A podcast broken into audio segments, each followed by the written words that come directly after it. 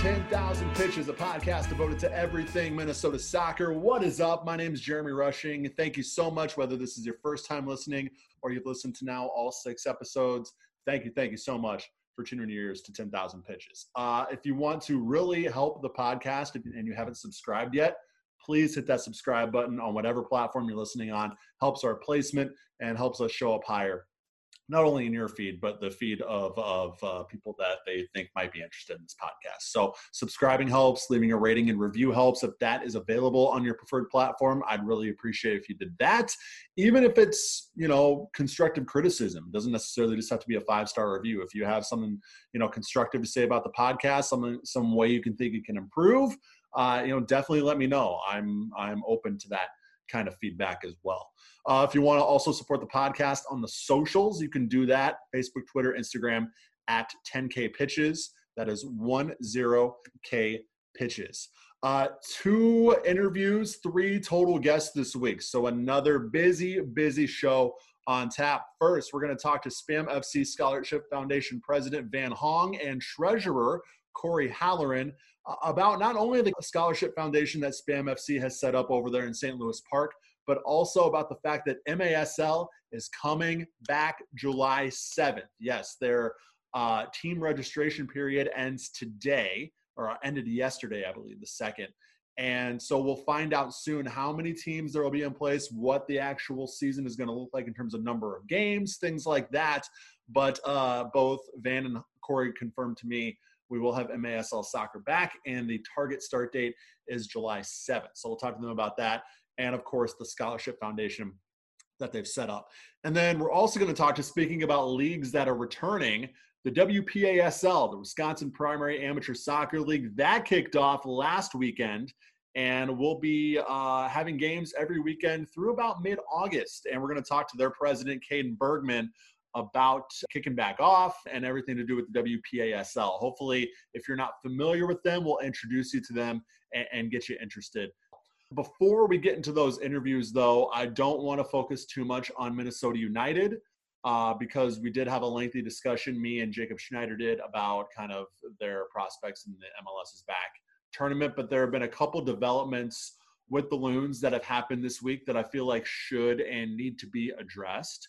The first is what's happening with their youth development academy. Uh, a lot of job cuts, a lot of um, restructuring going on within Minnesota United, as is going on in, in every other business and every other industry from COVID 19. But one of the hardest hit departments for Minnesota United was their Youth Development Academy. And if you haven't already heard, uh, all five remaining full time Academy staff were impacted, with four people, including the Academy director, Tim Carter, being laid off. Their positions were cut and then a fifth uh, member was actually be was actually placed on furlough. So basically, the youth academy as it stands now has been scrapped for Minnesota United. That's four different academy squads that are no longer um, in effect, at least as of right now.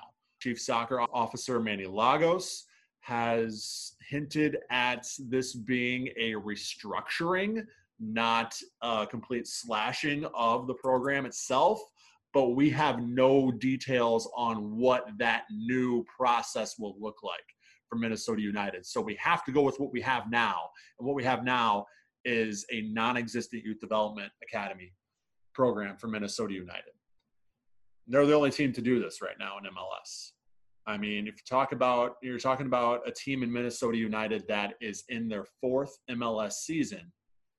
And this is about the time when the people that you've had in your development academy really start to get to a point where they can move up potentially to the main roster or go to a USL affiliate or something like that and really start to cut their teeth in full on competitive high league soccer and get to a point where you can bring them on to your senior squad.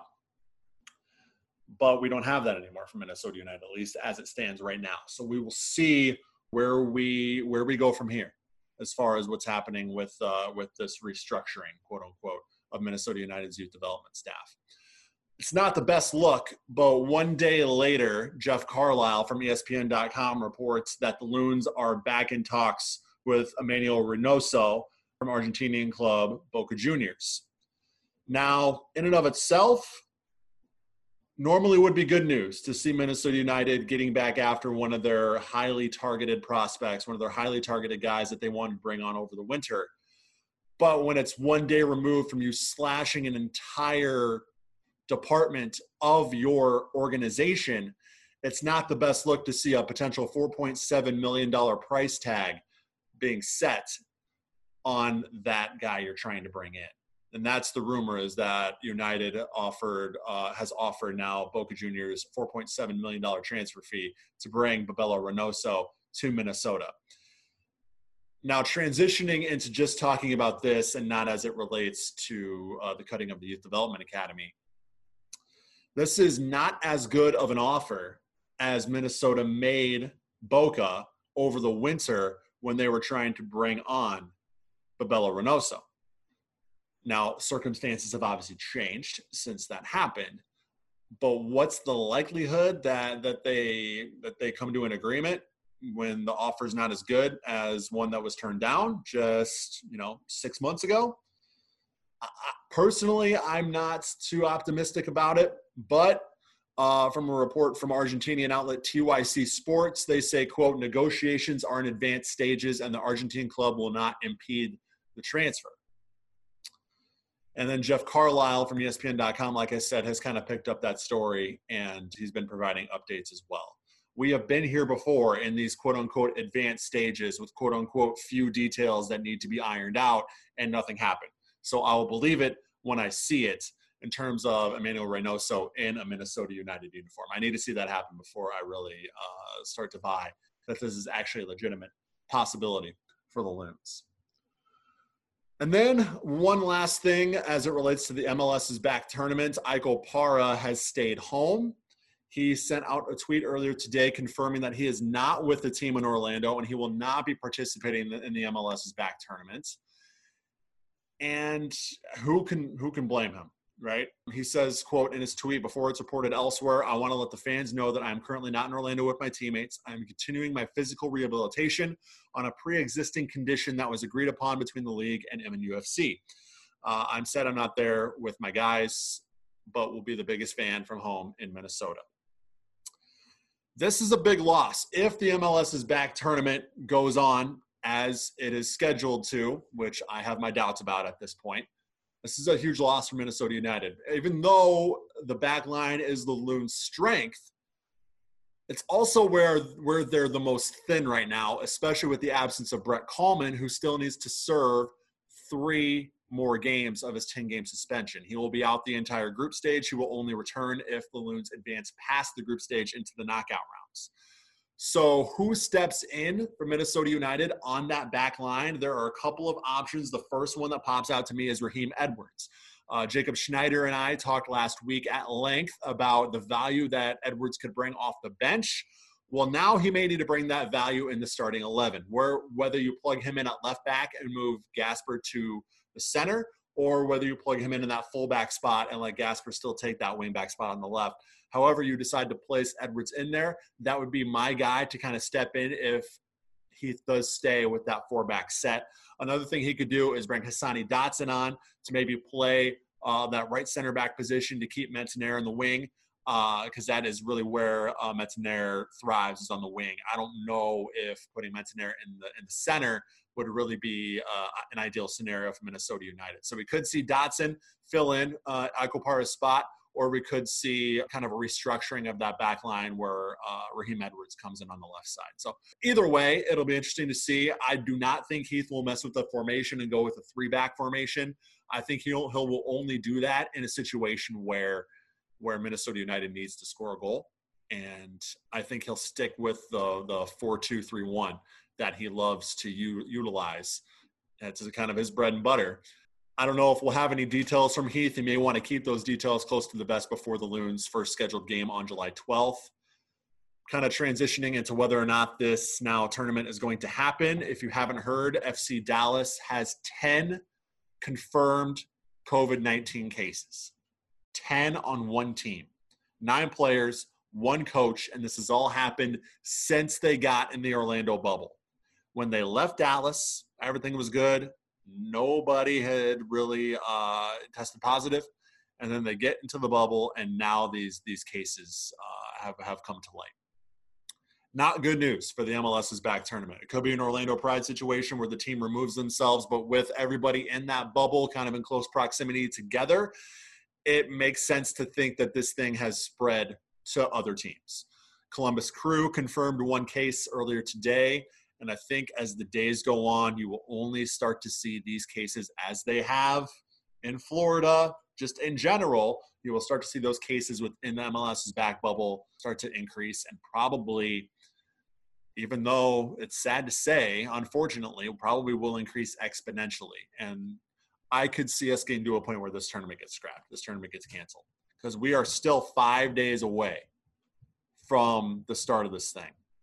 And we've seen with the number of, of cases that have, have increased in Florida over such a short amount of time, just in general, this thing can spread, obviously. And uh, when people are in close proximity together and one person has it, it can spread to three, four, five, six people just like that. And when you have one team who has 10 cases, it's, it's not ideal they may just get get Dallas out of there as quickly as possible in hopes that this thing doesn't spread. You know, if they want to save this tournament, maybe that's what they do at this point because you're talking about a 14 day quarantine for FC Dallas from when they tested positive, which I believe was June 30th, was when the tests were actually done. So you're talking about a 14 day quarantine. That's July 14th. If you're looking at the MLS's back schedule, teams are into their second group stage match by that point. And I don't think FC Dallas can put a team out there with 10 guys not available, or excuse me, nine players not available. So if I'm MLS, I am I am pulling Dallas out of there as quickly as I can, if I can, uh, to try to limit the spread uh, of COVID because it can only it, it, it's not the longer they're in the bubble, the worse it's going to be, in my opinion. Um, so MLS, they say MLS is back. I don't think it's likely that MLS will be back in this scenario. I, I really don't. I hope I'm wrong. I hope things start to die down and, and this is, you know, this uh, FC Dallas situation is kind of a one-off, but uh, I'm, I'm not confident in that, in that particular scenario. So again, just like a lot of this, we'll just have to sit back and wait and see what happens. All right, let's move on with the podcast. Later on, uh, we'll talk to WPASL President Kaden Bergman. Great interview with him. That will be coming up in a little bit. But first, let's get to my talk with Spam FC Scholarship Foundation President Van Hong and Treasurer Cory Haller. All right, I now have the pleasure of being joined by two guys who are part of a foundation that's doing a lot of good to help people in the community reach higher education. It's Van Hong and Cory Halloran. They are respectively the Spam FC Scholarship Foundation president and treasurer. Guys, thank you guys so much for joining the show. Of course. Uh, thanks for having us. Uh, really appreciate you know supporting what we do and and trying to get the word out and, and the stuff that we're trying to do to support the community. Yeah, you know, this is definitely one of those extra things that uh, that lower league soccer clubs provide that I really like to highlight when it comes to just you know giving back to the community and helping people in the community. So before we get into the scholarship foundation as a whole, I kind of want to let you guys both talk about your backgrounds in soccer and how you kind of guys got involved with with Spam FC. Yeah, definitely. I'll talk a little bit about the club and how it came to be. I think this summer we just uh, so we're having a shortened season with the summer season coming up. We're going to do a 10 game season with the MASL. Be our ninth season um, playing within the league. We started at Division Four, then worked our way up to the Division One. Uh, we also have a second team that's in Division Three as well.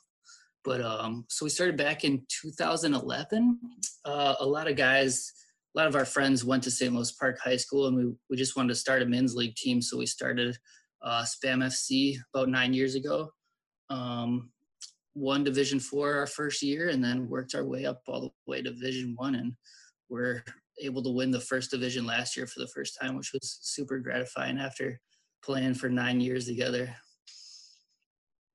Yeah, I think that the history goes beyond uh, the nine years. So, uh, Spam FC really goes back all the way to 1998. It started as a you know a childhood club in St. Louis Park.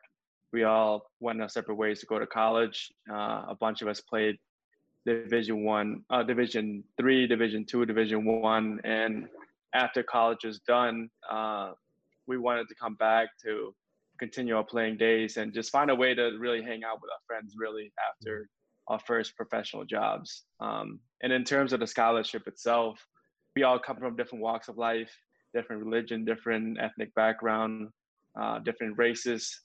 Just have, having that as a the core of who we are, uh, we wanted to do something good for the community. So after a pickup session one day, we were literally hanging out at the local pub, uh, just enjoying each other's company, and we thought of you know let's do something good, do something nice for the community.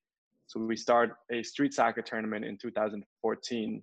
Uh, we raised a whopping $1,200 hmm. and we literally were going around to our friends and family begging for more money. Like, hey, we're trying to give a couple scholarships to the kids. So that first year, year we raised about $2,000 and we donated two scholarships worth $1,200 to, to two students. And then the next year we donated three scholarships, a little more money, the next year five, the next year 10, and then uh, the last couple years we've donated about $10,000 and $20,000 last year. So in total, about 50K since 2014. Wow. That's kind of how we got to today. And what did you guys uh, experience in terms of how this was received, both early on and how that's kind of evolved to now, as it's become more of a, I guess, a legitimate feature of your club or a well-known feature of your club, I should say. Mm-hmm. Cory, you want to start first? Yeah, I guess we've just kind of grown every year. You know, we started with two scholarships and we're up to 10 to 12 every year. So we've, uh, it's just kind of exploded over the last few years. Mm-hmm. Events. Uh, we started with the, the scholarship tournament every year and we've added uh, annual dinner event, which is in January every year. And then brewery events at Ladonia and Steel Toe and yeah, different events that just bring the community together. Yeah, I mean, at first, um, in terms of the community's reception. You know, we were young kids, 22, 23 years old, uh, you know, all competitors. We wanted to do something nice for the community. Our goal was to raise some money and give it to a few kids. Um, we didn't really care, you know, at first about how people would perceive this or like it or, or whatever. It's like we just want to do something nice for the community. Mm-hmm. So we set out to do that, and once you know we got a little more experience in our professional life you know like no let's make this into a nonprofit let's see how we can grow this even more. So over time you know we're able to make it official raise more money and you know eventually broaden our scope of impact. And can you go a little more in depth on what like the eligibility requirements are for for this particular scholar for or for these particular scholarships? Yeah i think so. We want to be inclusive of everybody. So the, the minimum GPA that we want is you know 2.5. So good enough to get into college. Uh, it's open to male and female students. You know, it's beyond that as well. And basically, they just have to write an essay on how soccer has impacted their life in a positive way. So we have six scholarships. Uh, one of them is the late Hong. The other one is the Damien McManus, Evan McManus, Kai McManus. Uh, these are all specialized scholarships that's uh, honoring our loved one who passed. Um, and also we have a STEM scholarship, a Spam FC Legacy scholarship. Um, these are not, you know, soccer-based scholarships. They're just, you know, we're promoting to mostly soccer people because, you know, soccer has impacted our lives. So we want to kind of give back in that perspective. Yeah, and just uh, on, on top of that, a lot of people think, you know, it's a, a soccer scholarship.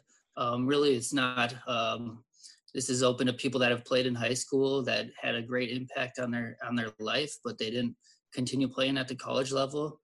But they they can definitely write a, story on how it's impacted their life in a positive manner. So yeah, just just to touch uh, again on the uh, basic criteria, you have to have a 2.5 GPA, write a 600 word to 1200 word essay based on one of the prompts, have one letter of recommendation, have a proof of your college enrollment, and a high school or college transcript. Um, basically, we just want to be inclusive to everybody, and those are the you know minimal check boxes that uh, we want to see before we distribute the money. So definitely, yeah.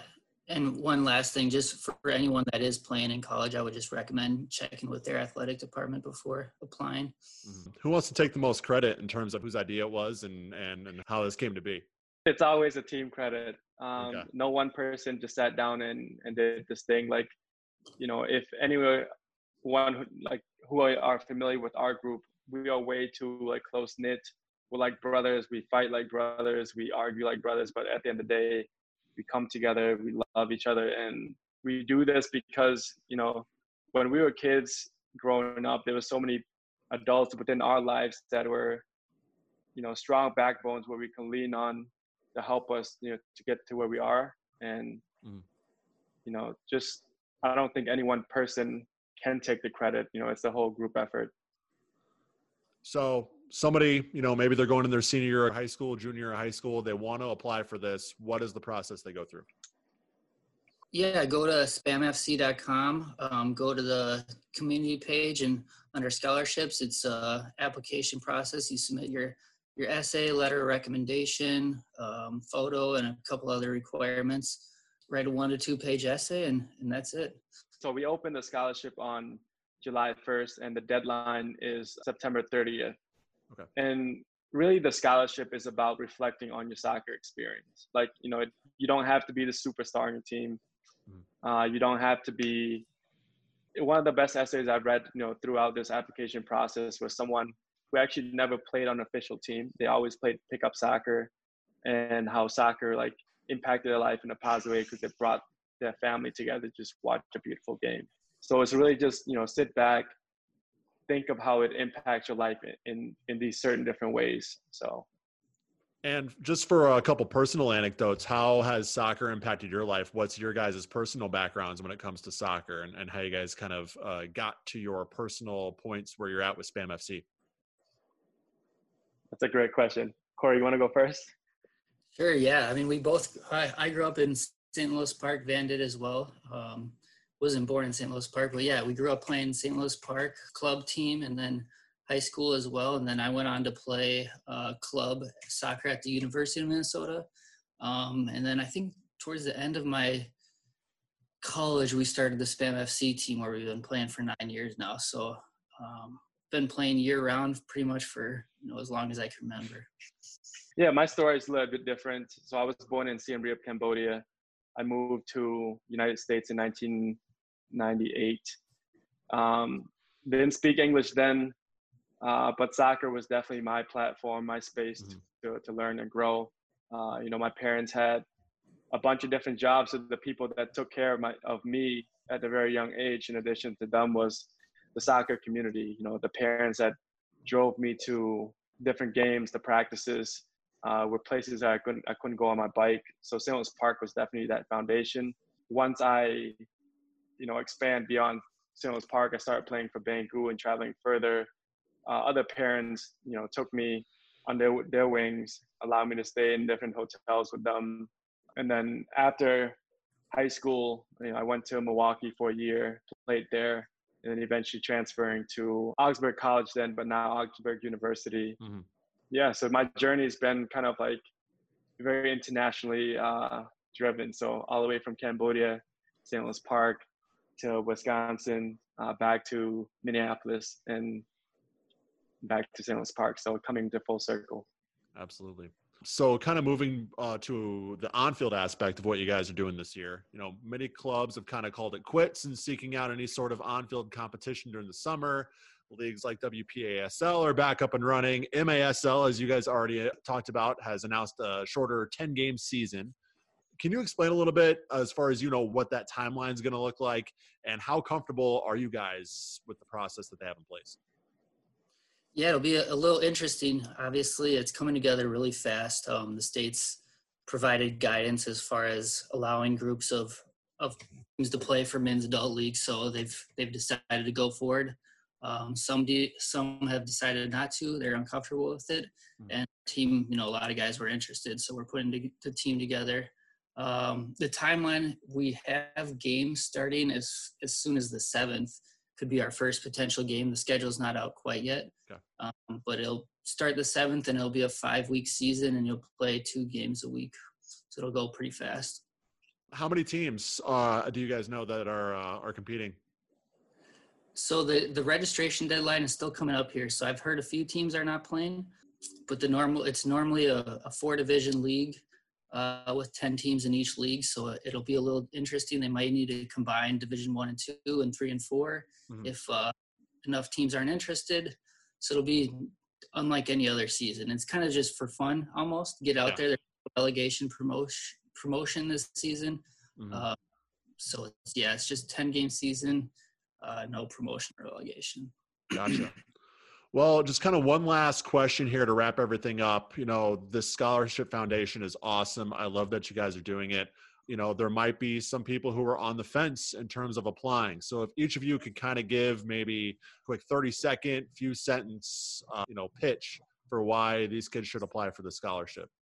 Sure. Yeah. I, would encourage everybody to apply because um, it's, it's free money really. You know, you spend less than five hours working on a scholarship and you're getting a thousand dollars to pay for your higher education. And um, you're not going to get that any job you're working at this summer. So mm-hmm. it's uh, definitely worth your time putting in to apply for this scholarship to help you toward your college degree. So i think like with what's going on in the world today too i think soccer is such an escape for so many people across the world. You know whether you are living in a circumstance where like you don't have shoes to walk in or you're in the nicest pair of cleats um, playing anywhere around the world. It's such a a world sport and with the things that are going on in the world i think it's a great opportunity to kind of sit back and reflect a little bit on how soccer has impacted your life. And on top of that like uh, cory said it's an opportunity to get some good money to support you in your academic journey. We hopefully that you you know find some inspiration and, and think on the experience that you had and share it with us because you know we did this not for ourselves but really to pay it forward and to provide support for you guys the next generation I said that was the last question, but I do have one more question. Uh, so if you're listening on the podcast, you can't see, but Van has a really sweet orange Spam FC Nike sweater. Uh, how do I how do I get my hands on one of those? That's that's that's my last question here. That's the most important thing I've been I've been looking at this whole time. That sweatshirt looks sweet. I think Cory will answer that one. yeah, so we we do not have uh, merchandise for sale currently. You know, it's something we've definitely been working on, but sporadically we'll do different postings on you can do like custom ink orders but mm-hmm. we have established a shop unfortunately that people can go on and buy anytime all right fair enough well hey i might uh i'm just gonna share a picture of that nike sweater and see what see what happens see if we can get some some people buying that because that's definitely something Sounds i good. want uh, Van Hong, Cory Halloran, thank you guys so much for taking the time. This scholarship foundation, again, is such an amazing thing. And if you are a prospective college student looking to uh, save a little money towards your education, definitely go to spamfc.com, click the scholarships tab, and, and apply. It's it's such a cool thing, and uh, thank you guys so much for putting it together and for coming on the podcast to talk about it. For sure, Jeremy. We appreciate your time, man. This is uh, awesome. Look forward to you know, hopefully connecting in the future soon as well. Oh, and Cory, best of luck in the season, man. Yes, thanks for having us, Jeremy. All right. I now have the pleasure to be joined by the president of the Wisconsin Primary Amateur Soccer League, better known as the WPASL, Mr. Kaden Bergman. Kaden, thank you so much for taking the time before the holiday weekend, man. Sure, no problem, Jeremy. Thanks for having me. Of course. Uh, so I like to have every guest who comes on the podcast start by talking about their personal soccer background and kind of how they got to where they are today. So, Kaden, what's your story? Sure. So uh, I guess I grew up in uh, Hayward, Wisconsin, small town of about uh, 2,000 people in northwestern Wisconsin. Yeah, I grew up playing soccer uh, since young age. I was actually more of a hockey guy, mm-hmm. but as I got older, I got some injuries, wasn't able to play hockey anymore. And then uh, my brother was really into soccer. Our dad got us into it after he traveled to Barcelona before we were born. So I guess that's kind of how soccer got in the family. and then as we got older, um, I didn't play my first two years of high school. Uh, played two years of varsity, and then uh, ended up going to Viterbo University at NAIA school in uh, La Crosse, Wisconsin. Okay. Uh, and I also played for uh, La Crosse Aris out of the NPSL for Greg Saliaris. So that was a good experience for me. Really big uh, jump from Mhm. uh, you know D3 Wisconsin high school soccer to you know NPSL. Yeah, Yeah. a little bit. Um, and I was actually a striker uh, in high school, and I ended up getting thrown at right back. Oh wow! So that was a big learning curve for me. Yeah, I bet. Um, but no, it was it was a really cool experience. And then I played uh, two years at Viterbo, um, which was really nice. I was going for nursing, uh, and then I ended up leaving the school. Went and played at UWS. I just played on their club team, uh, saving my eligibility for these next two years. And I guess back tracking a little bit, I also started a club in Hayward back in 2018, and we just played up in the Duluth Amateur Soccer League, which was actually a really good league for us to start off in. yeah, definitely. Yeah, and then uh, from there, I'm just you know running the league now, uh, trying to figure out where to go to school next year, and you know getting through this pandemic. So it's, Yeah, aren't- it's aren't busy. Aren't Yeah. we all? Yeah, busy for uh for a pandemic time, that's for sure.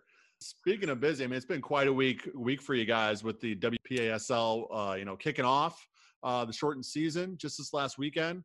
And we'll get to that in a bit. But for those who don't know, you know, what is the WPASL? Who's involved? How did it get started? Kind of kind of run us through the history of the league a little bit. Yeah, sure. So uh, with our Hayward team, we were looking for somewhere uh, more regional play. Uh, we love Duluth, uh, all the teams up there. There's some really great people, good competition, uh, but we wanted some home games.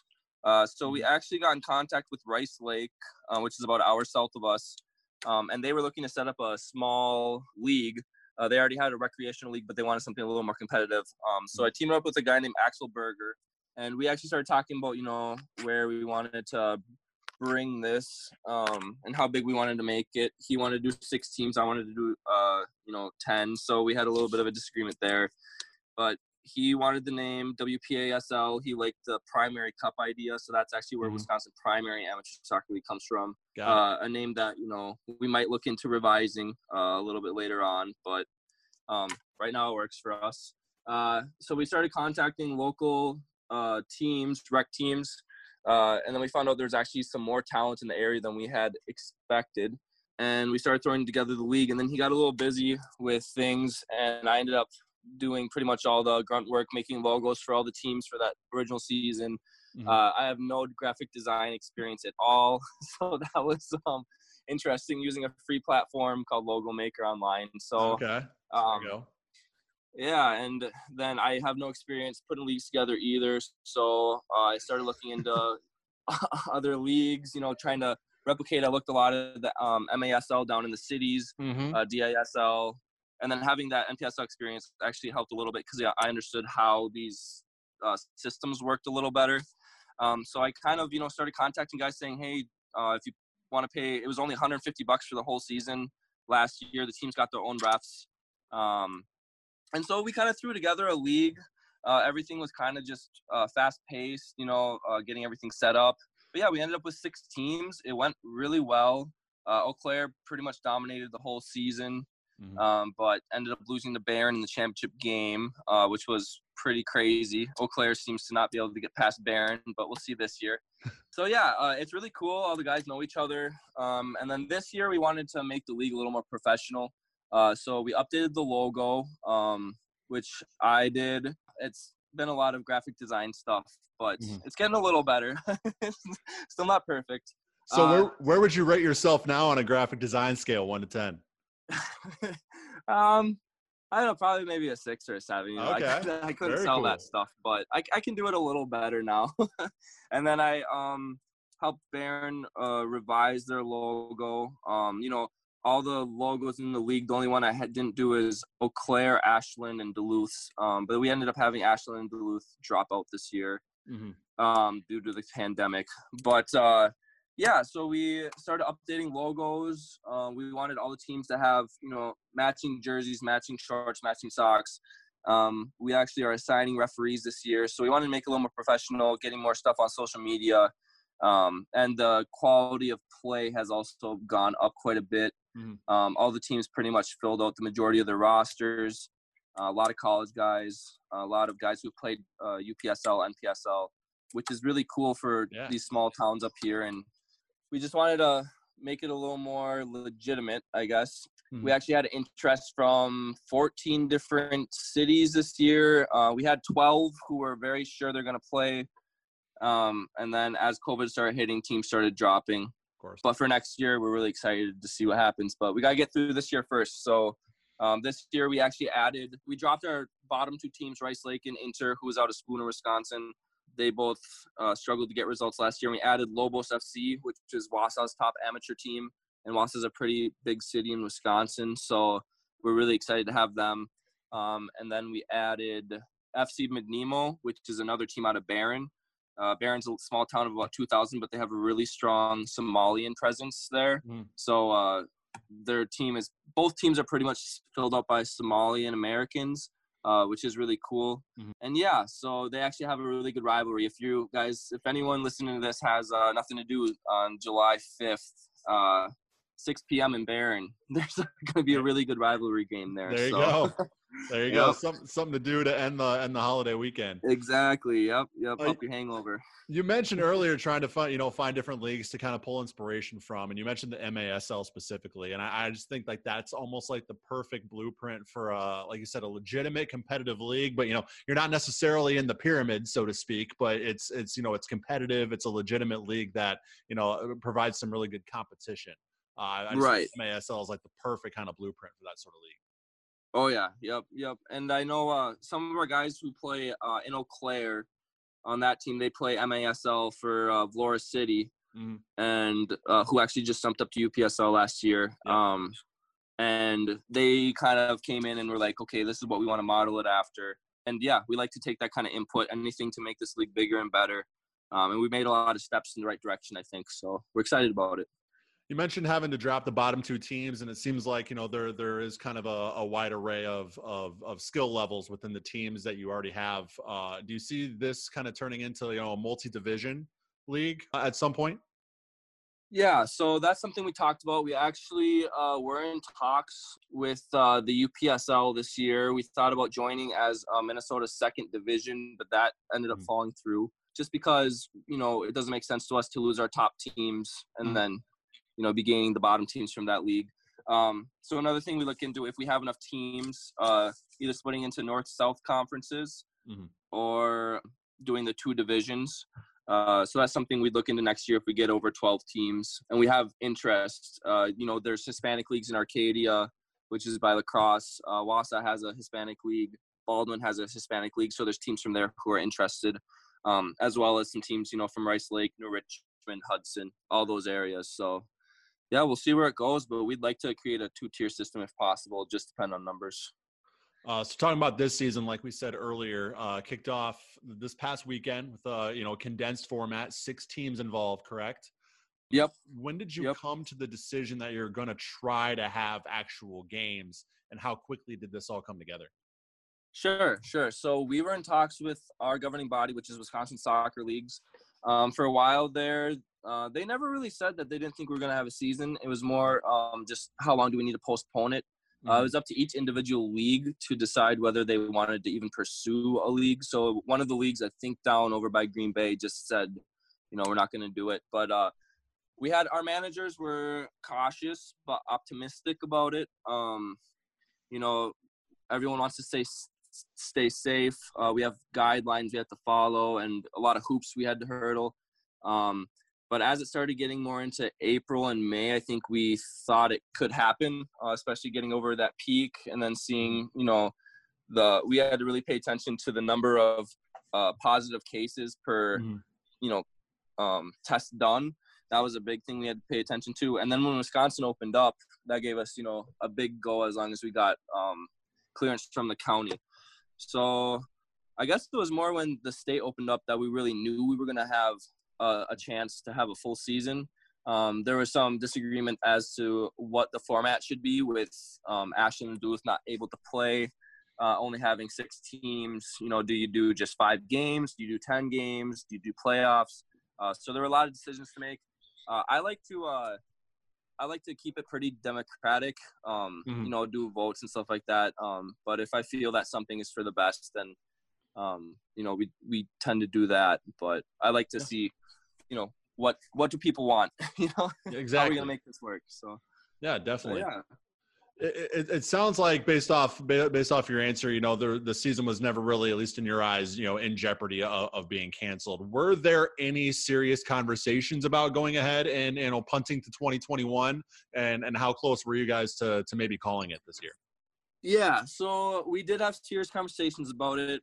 Um, you know, if the cases wouldn't have dropped, uh, I think the deadline we put was June 1st because to get prepared for the season Mm-hmm. Um, you know, we need to get fields and all that kind of stuff set up. So if things wouldn't have started opening up by June 1st, uh, we probably would have, um, you know, delayed the season. Either had you know two small tournaments at the end of the year, um, just to get guys playing, uh, mm-hmm. or do something. But we wouldn't have had a league format. So we were we were you know uh, probably a month and a half away. Um, but we're also a smaller league, so we have the flexibility to do what's feasible for us, which is really nice. Mm-hmm. Um, but yeah, it was unfortunate because we did lose Duluth and Ashland. Ashland ended up um, not expecting to have a season, so they ended up not having the numbers. Um, some of their guys uh, were out traveling, didn't plan for the season, stuff like that. Uh, and then Duluth, you know, had trouble um, securing fields. They're in Minnesota, so they have some different guidelines. So yep, that was definitely. the difficulty there. Yep. As, as far as the season format, I know it's six teams. You know, how many games are these teams looking at? Is there a playoff system in place? You know, how far into the late summer or early fall are we going here? Sure. So um, a lot of the teams depend on college players. Uh, so we wanted to keep the season in August. We had hope for August, uh, that weekend of the 14th, 15th, 16th.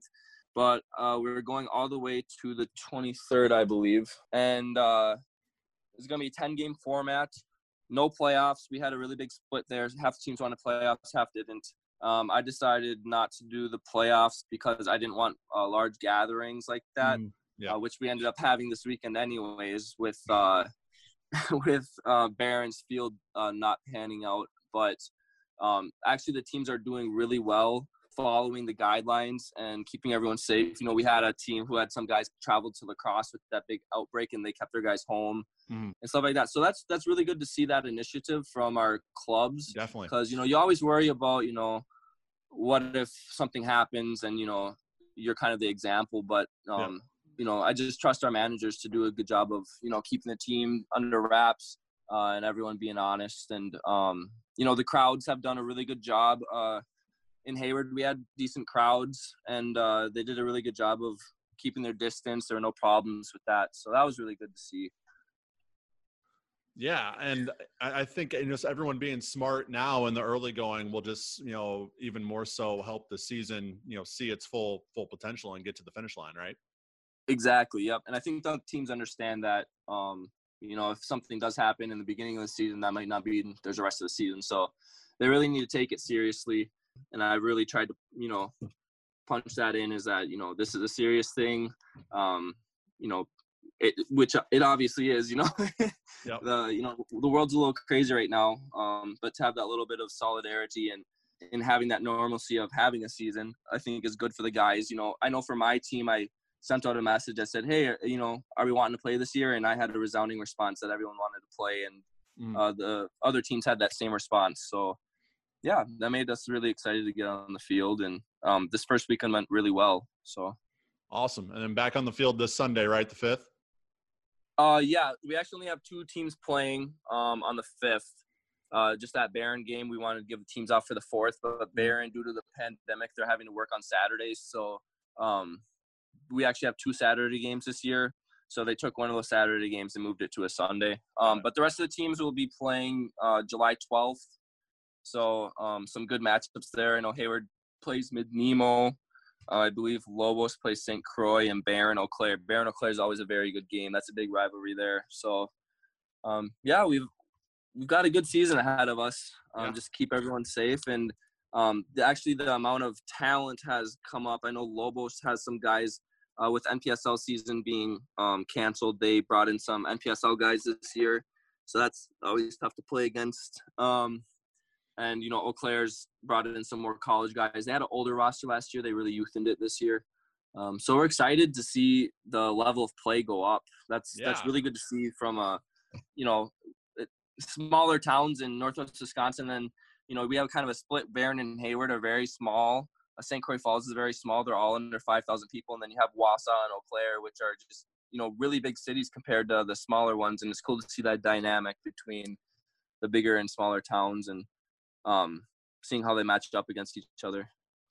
Yeah, I have to imagine that in some way this is almost I don't want to say it's been a positive for your league, but one upside is you guys are, are, are probably pretty attractive to those NPSL, UPSL players who who aren't getting to play in those leagues this year. You know, they can they can hop over and, and play for you guys. Yeah, exactly. We actually um on our Hayward team, we have a guy who's actually traveling every uh, Wednesday and Sunday from Marquette, Michigan, to come play oh, with us, wow. which is a four-hour drive. So, um, yeah, there's guys who are coming down to play. Um, and you know the level play was already uh, going to get better from last year, but it's even mm-hmm. gotten better due to this pandemic. But yeah, yeah, we're excited to see how it goes. Yeah, definitely. Uh, so, so moving on here, in honor of uh, the lower league E Cup announcing their Battle of the Kits tournament, I'm going to put you on the spot here. Now, I know you, uh, you know, you're you're associated with the Hayward team, so you yep. might be a little bit biased. But I yep. wanted to put you on the spot and ask you who has the best kit in the WPASL. Okay. Well, um, I helped the teams design the kit, so I like to say all of them. Uh, um, I yeah, I'd say I like our Hayward ones the most. Mm-hmm. Um, Eau Claire's got a nice black kit this year. Um, Barron actually they have a, a new checkered kit. Uh, if you guys look on if anyone wants to look on our Facebook page, we try to share as much stuff as possible. Mm-hmm. Um, Midnimo, they brought in a really cool color scheme. It's they got light blue and dark blue, um, which is really nice. I know they wanted to get that light blue in from the Somalian flag. Um, yeah, Lobos, they're doing navy and uh, red this year. But yeah, I think Hayward has the best kits. We took some inspiration from Dortmund for one of them, and then the other one we wanted to replicate the crest uh, with the shoulders. You know, it's okay. uh, black on one side, yellow on the other side. Yep. Um, but you know, I might be a little bit biased. Um, but I know all the other teams in the league like that yellow kit um, quite a bit. So we try to stick with yellow as our primary um, usually. So yeah, yeah. I know. What's your thoughts? Which one's your favorite? You know, I've only seen I've only seen the Hayward one uh, from what you commented on the lower league cups tweet there. Uh, that yep. looked, I mean, something about the yellow and black on a on a soccer kit. I don't know what it is, but that color scheme just works with. with yeah, it's kit. sharp. I'm not sure what it is. Last question here for you, Kaden. So, uh, if someone wants to support the league or just get in more information on the teams, game schedule, etc., you know, where do they go? Sure. So uh, we actually updated our website this year. Um, it's wpaslsoccer.com. Uh, we have standings, rosters, uh, schedules, all that information on there. Um, so that's really nice. It's it's actually a pretty decent looking website.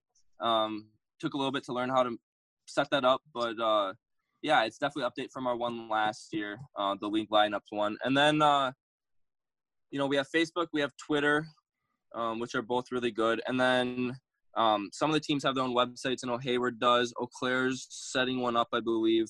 Um, if Duluth would have stuck in this year, they would have had one. So we're we're pushing the teams to start getting out on social media. Yeah, definitely. Um, only half the teams have Twitter, um, and then the other half have Facebook, pretty much. So, um, but yeah, so if you just want to do that, and also, um, I know the teams are set up a little differently. So I know Claire's a LLC, Hayward's a nonprofit uh, with a youth club under them. So going out and to their games and helping them, you know, run their clubs, that's really big for them. Some run concessions so that's important too getting out and supporting. I know hayward had their highest uh, attendance this year. I think it was 67 which is pretty good but eau claire gets good numbers too. So just getting out to the fields is really important. I know it's a drive for a lot of people but yeah that's i think that's the best way to support grass, grassroots soccer is to you know show up and cheer cheer on your favorite team Yep, be that community for sure. Well, uh, exactly. it's it's so great to see that soccer's back on the field and on the field safely and securely.